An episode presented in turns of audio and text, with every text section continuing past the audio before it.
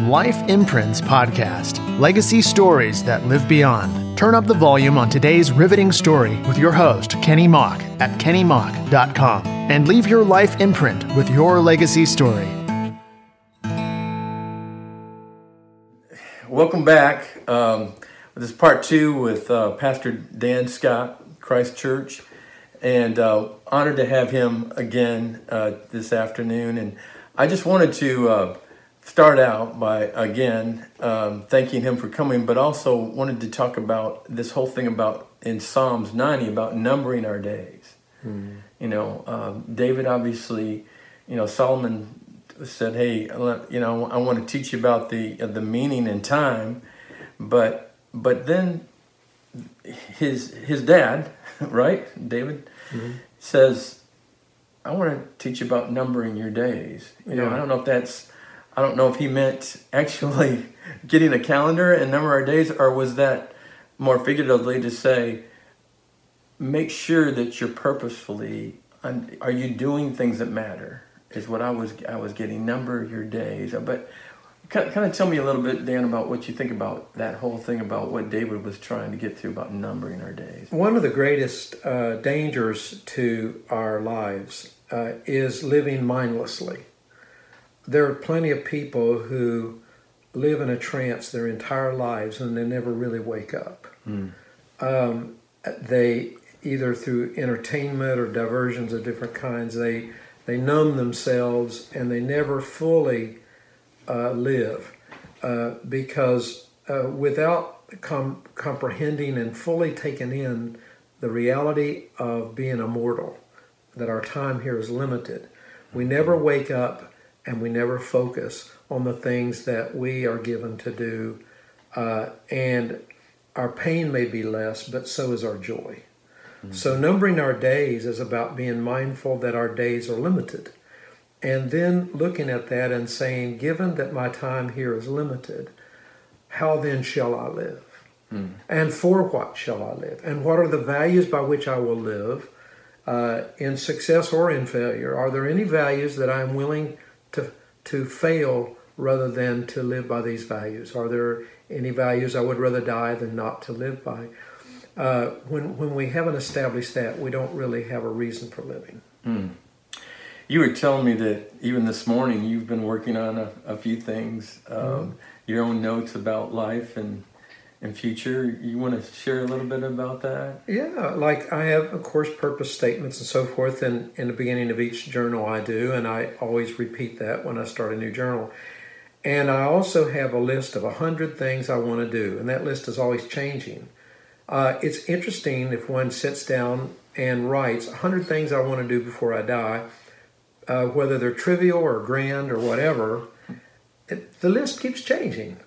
Um, and so you finish those hundred things and give yeah, a run. Well, yeah, they're hard to finish. You'll be surprised how difficult it is to list hundred things I want to do. Is that in that is your bucket list as well? Well, yeah, it's a bucket list, but it's also trivial things, yeah. like you know, or relatively trivial. I want to plant a rose bush or whatever. Oh, okay. Uh, which I didn't put down because it's not one of the things I want to do, but it just, um, you know, I I want to.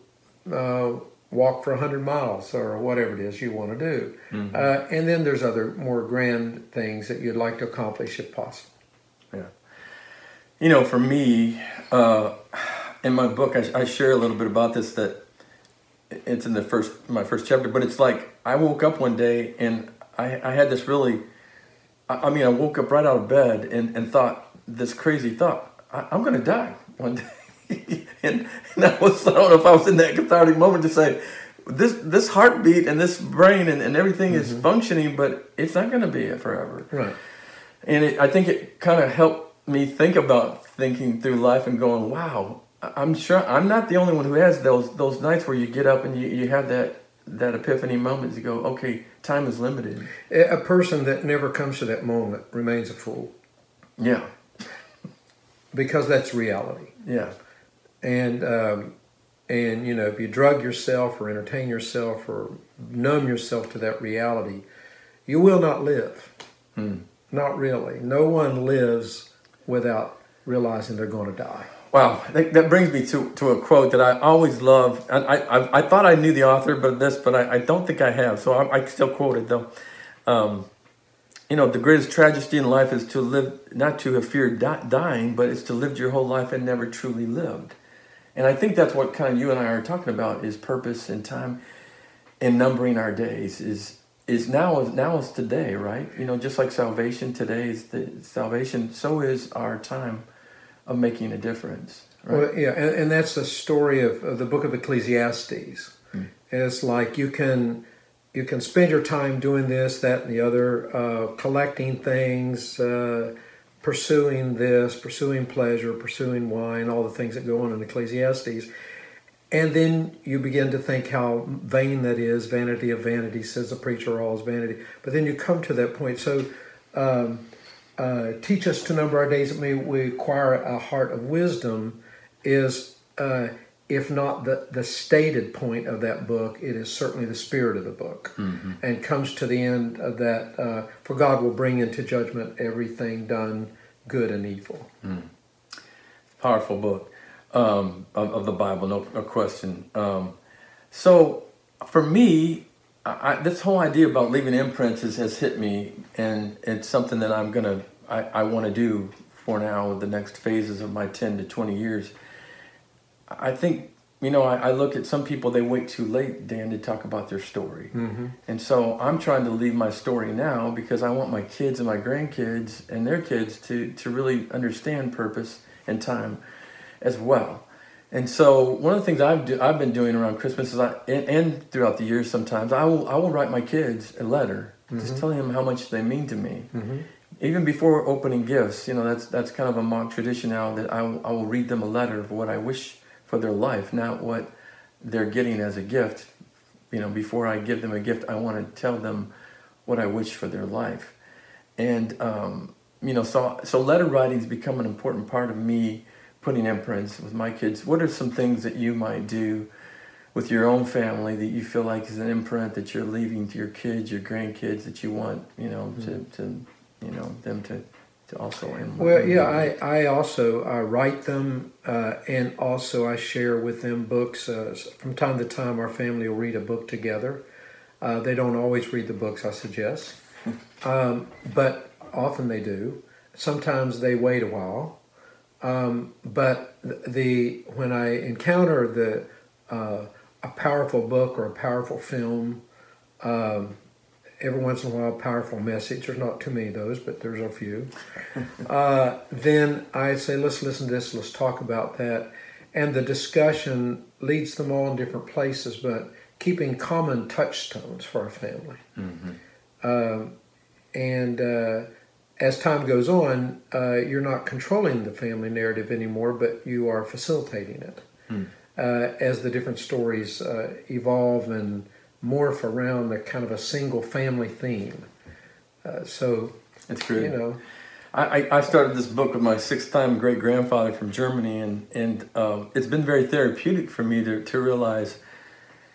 You know uh, the difficulties that, that my family came through just getting here. Uh, you know the one young man who didn't have enough money, but his parents gave him as a 25 year old enough money to get over to America, but it, wasn't enough ticket. But he was with a ship of mostly families.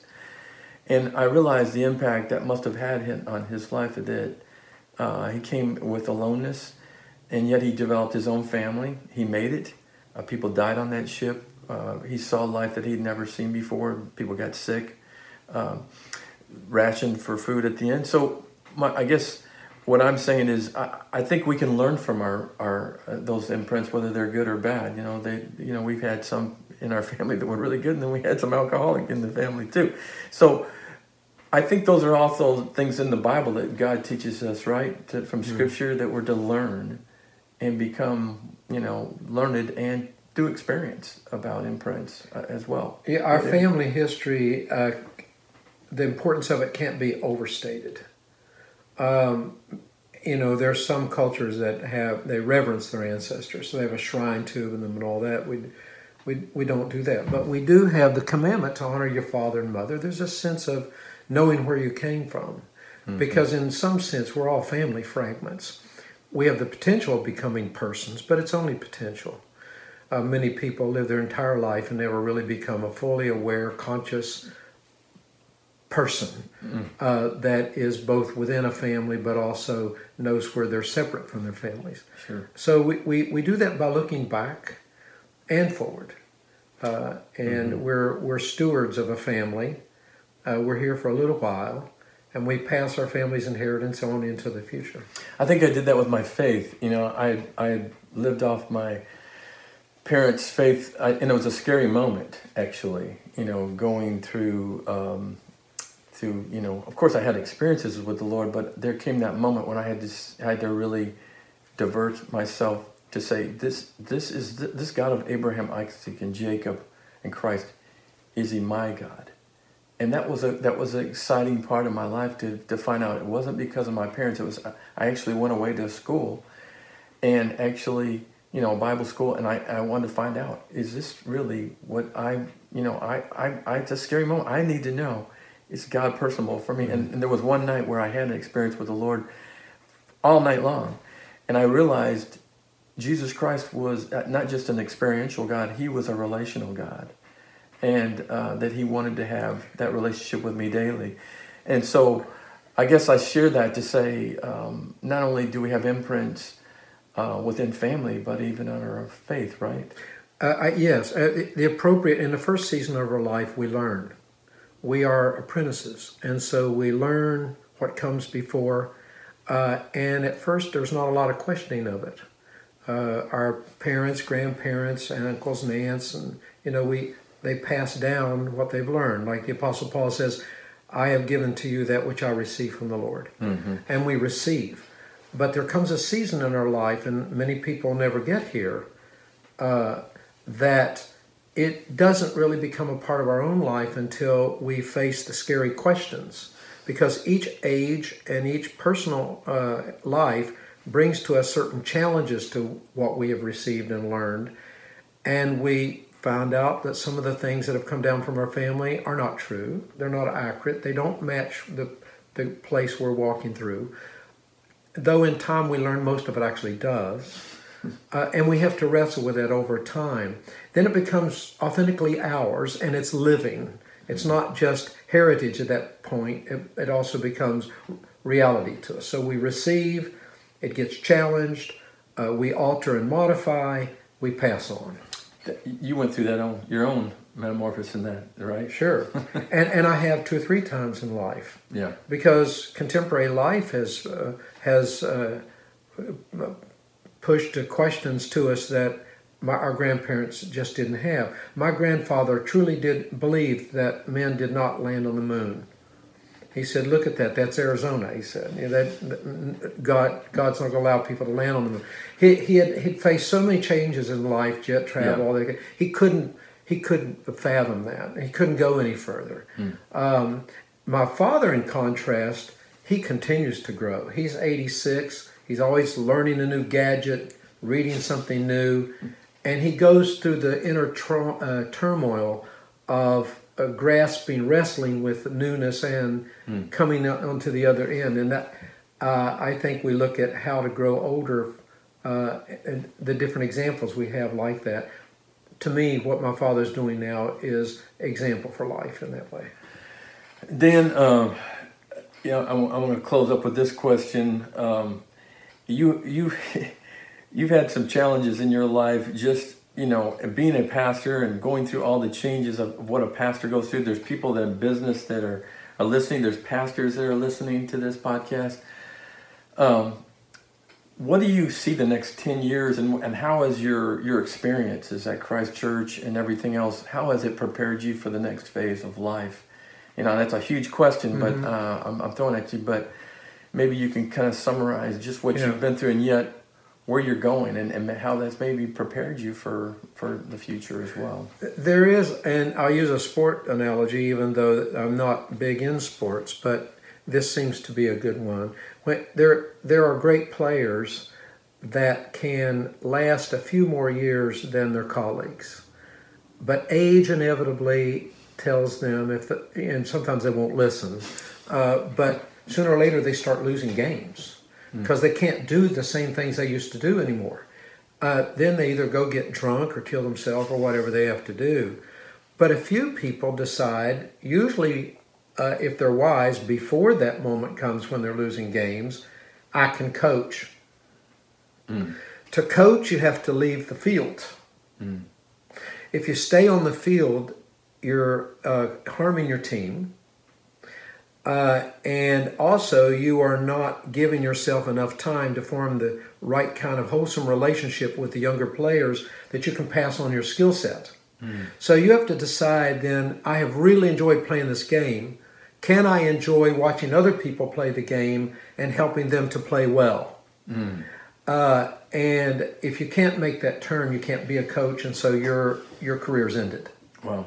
Uh, if you can make that turn, you grieve the loss of those years, just like you lose, you grieve loss of other things in aging.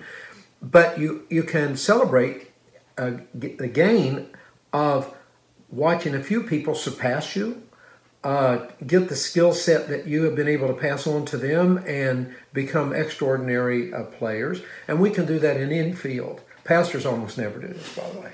They can't. Hard to let go. It, it, yeah, no, they can't. But but I it's it's it's fear, uh, and and there's there's and and uh, it's a lack of trust in the sovereign God and the flow of history uh, that that you know one waters and one uh, plants, but God gives the increase. And we got to we got to do it. That's that's that's great. Great analogies there. Um, I love sports, and so that, that hits home to me. Um, yeah, I, th- I think when I think about imprints, um, you know, which is which was really what my book is about, is story. I think you can see the value of why why I think this book is so important. Is um, is I think now is the day to to share your story. Don't don't wait till it's too late. And I, I, I really love what Dan's saying. And, uh, you know, whether you're in business or you're a pastor or whatever, I, you know, I, I, I was part of a group called Barnabas, which, which was the ministry of encouragement. And that's really what I hope this book will ultimately be, Dan, is for, for people to be encouraged to share their story. And um, and also be willing to change. You know, Yeah. God writes different chapters, right, in our life. And, Absolutely. And, and uh, you're you're in that season. I'm in that season. Don't be afraid of the calendar. you know, you're here. You're Absolutely. You're, you're alive. Well, Dan, thank you so much Well, thank for you, your Ken. time. It's Bless you, very brother. special.